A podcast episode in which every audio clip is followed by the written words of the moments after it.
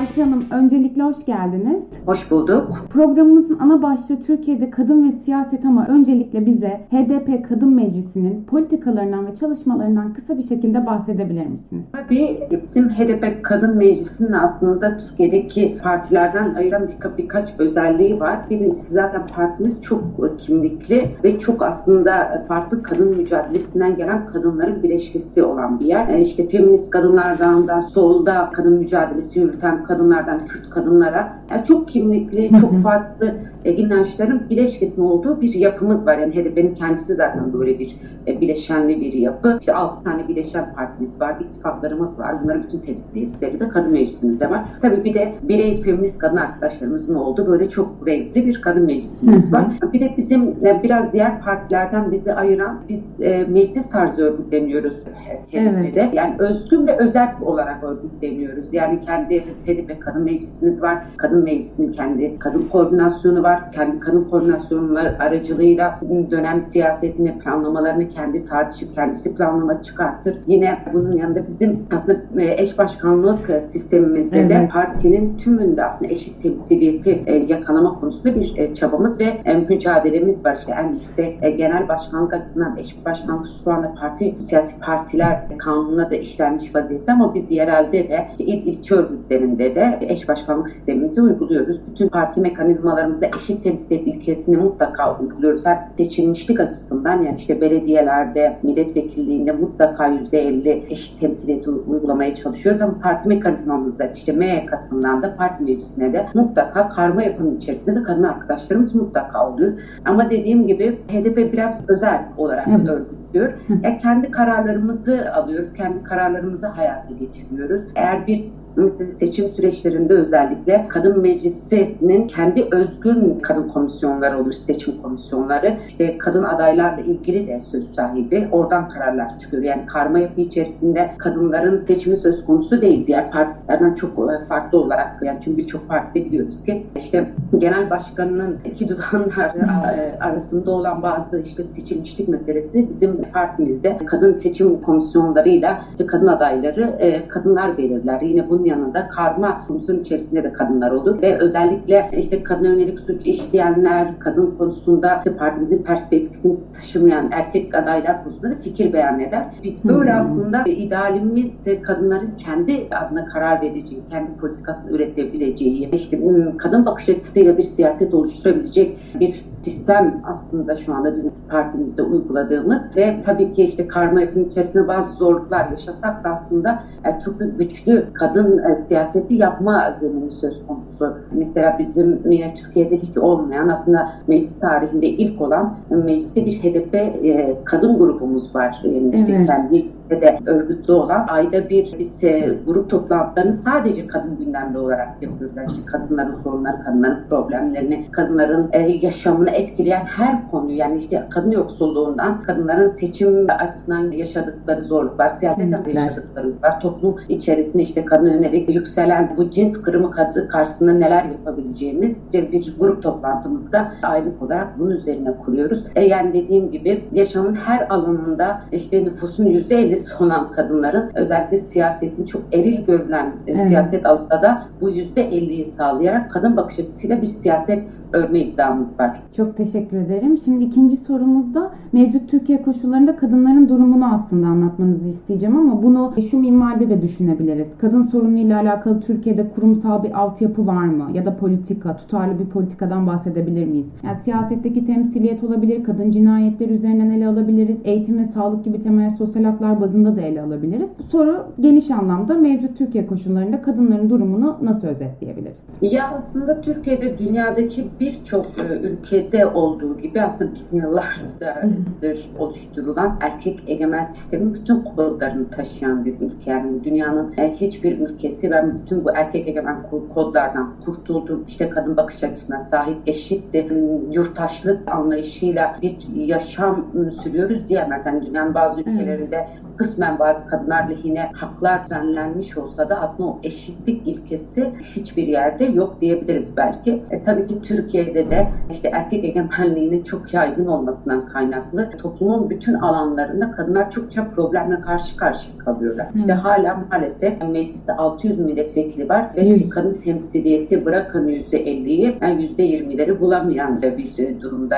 Sanırsam %17 herhalde değil mi? Evet, yani %20'yi bile bulamamış işte. Yine yerel yönetimler açısından hala işte 40 yıllık tartışmalar devam ettiriyoruz. Neredeyse yerel yönetimlerin ilk kurulduğu günden bugüne herhangi bir değişiklik söz konusu değil. Hala yerel yönetimlerde çok simgesel bir kadın temsiliyeti var. Tabii bizim partimiz açısından eşit temsiliyet ilkesi olduğu için kazandığımız bütün belediyeler eş başkanlık sistemini uygulayıp bütün her yerde kadın bakış açısıyla bir yerel yönetimler siyaseti yürütmeye çalışıyoruz ama sadece bizim olacak bir durum değil. Yine mecliste de bizim vekil sayımız %50'ye çok yakındı. Kısmen hani orada bir eksiklik oldu ama hala dediğimiz gibi işte mecliste kadın temsiliyeti gerçekten içler acısı bir durumda. Bununla beraber işte Türkiye'de özellikle bu erkek egemen bakış açısıyla yürütülen bir siyaset anlayışının sonucunda yaşamın her alanında kadınlar sürekli de ayrımcı yaklaşımlarla yüz yüze kalıyorlar. İşte şu anda işte Türkiye'de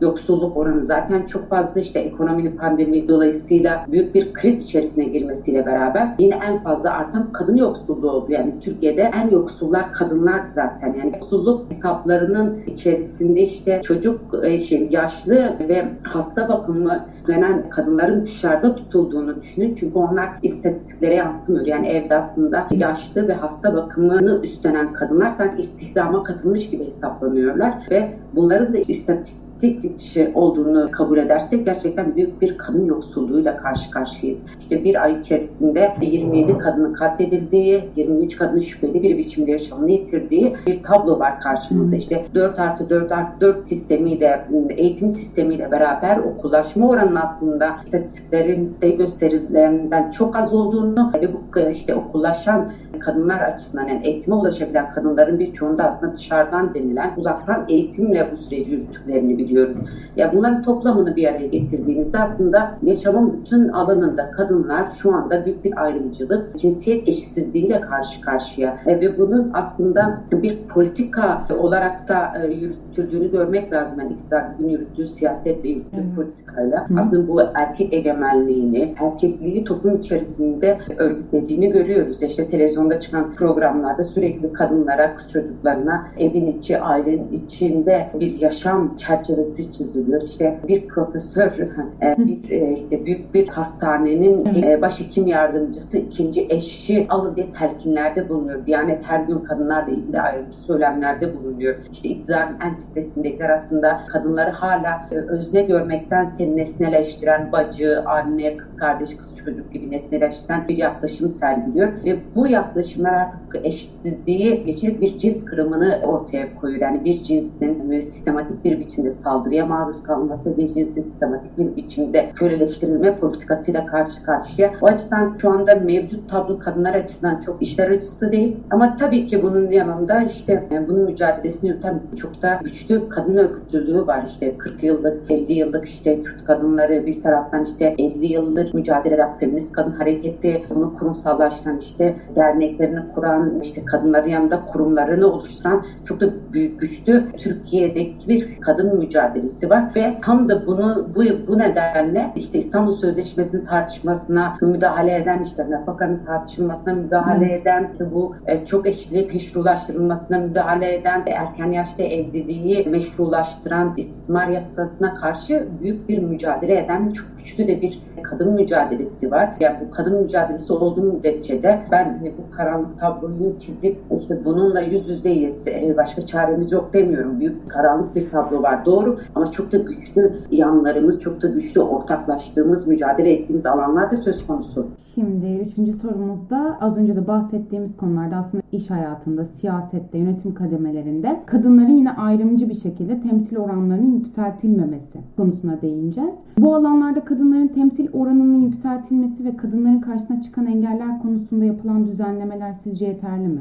Ya ben buna artırma konusunda bir çabanın olmadığını düşünüyorum. Yani iktidarın böyle bir çabası yok. Yani mevcut iktidarında aslında önceki iktidarlarında Yani sonuçta şu anda var olan kurumsallaşma, yani erkek egemenliği aslında kendini sürekli bir biçimde kadını ezme üzerine, ezen ilişkisi üzerine kurgulanmış bir vaziyette ve kadınların özgür olduğu bir toplumda toplum özgürleşir ve kurulmak istenen bu biçimde şu an Türkiye'de mevcut sistemlere benzer daha tepki sistemler kendini var edemezler. Onun için ya ben iktidarların bugüne kadar Türkiye açısından çok da işte kadınların temsili artsın, kadınlar iş yaşamına katılsınlar, insanlar, kadınlar toplumsal yaşamın en önemli yerlerine gitsinler diye bir çabaları olduğunu düşünüyorum. Hatta bunu geriye düşürmeye çalışan bir takım uygulamalar var. Ya birkaç örnekle belki söylenebilir. Bunların birincisi aslında Türkiye'de siyasi partiler kanunu değiştirilip kadının açısından eşit temsiliyet düzenlemesi getirilebilir. Ona bırakın kota getirilebilir. Yani şu anda kota bile yok Türkiye'de. Birçok siyasi parti kendine göre bir takım düzenlemelerle aslında kadınların temsiliyetini sağlıyor. O da erkeklerden yer bulabilirse kadınlar. Çünkü siyaset her zaman erkek işi gibi görülmüş. Hem genç hem kadın olmak, siyasete var olmak açısından çok büyük zorlukları olan bir durum. O açıdan yani siyasi partiler kendi işte iktidarlarını ne kadar koruyabilecekler erkekler. Ona göre bir düzenlemeyle genelde kadınların çok siyasetin içerisinde var olmasına izin vermezler. Yine az önce de söyledim. Ya kadınlar mesela büyük bir yoksullaşma içerisindeler ve iktidar bununla ilgili bir düzenleme yapmama konusunda çok ısrarcı. Hatta çıkıp Türkiye'deki yoksulluğu kadınların iş aramasına bağlayan, bununla tanımlayan bir iktidar karşımızda. Bu iktidar söz konusu. Yine işte İstanbul Sözleşmesi'ni tartışan bir iktidar söz konusu. İstanbul Sözleşmesi bir taraftan kadının işte şiddetten koruyan bir düzenlemeyken bir taraftan da kadına yönelik her türlü ayrımcılığının ortadan kaldırılması için devlete sorumluluk yükleyen sözleşme.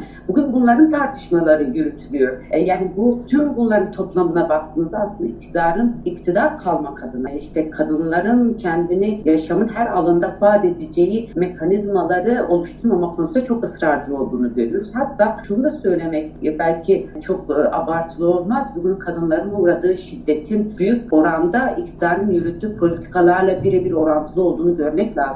Bunun için mesela kadın örgütleri her çıktıkları alanda kadın cinayetleri diyor. Çünkü ben politikalar sonucunda kadınlar öldürülüyor. Yani bu tüm pandemi sürecinde kadınlar polise ulaşamadı, kadınlar ağır şiddet hatlarına ulaşamadı, kadınlar 6.284 sayılı kanundan yararlanamadılar. Başvurdular ama koruma sağlanmadı. Kadınlar gidip karakollara başvurduklarında karakoldan geri gönderildiler. Tutanakları tutulmadı ve döndükleri yer evlerinde katledilip şüpheli bir biçimde ölmüş, ihbar etmiş kabul edildiler. O açıdan mevcut düzenlemelerin bırakmıyorleştirilmesi şu anda geriye çekilme tartışmaları yürütüyor. Mesela çok gerçekten talihsiz bir tartışma olan erken yaşta evlilik adı altında aslında istismarın meşrulaştırılması tartışılıyor. Bak 21. yüzyıldayız ve 13 yaşındaki kız çocuklarının 30 yaşında erkeklerle evlendirilmesinin meşrulaştırılmasını yani devlet eliyle gözetimiyle sistematik bir tecavüze uğramasını sağlayacak bir düzenleme tartışılıyor. Tüm bu tartışmalar ortadayken lehe bir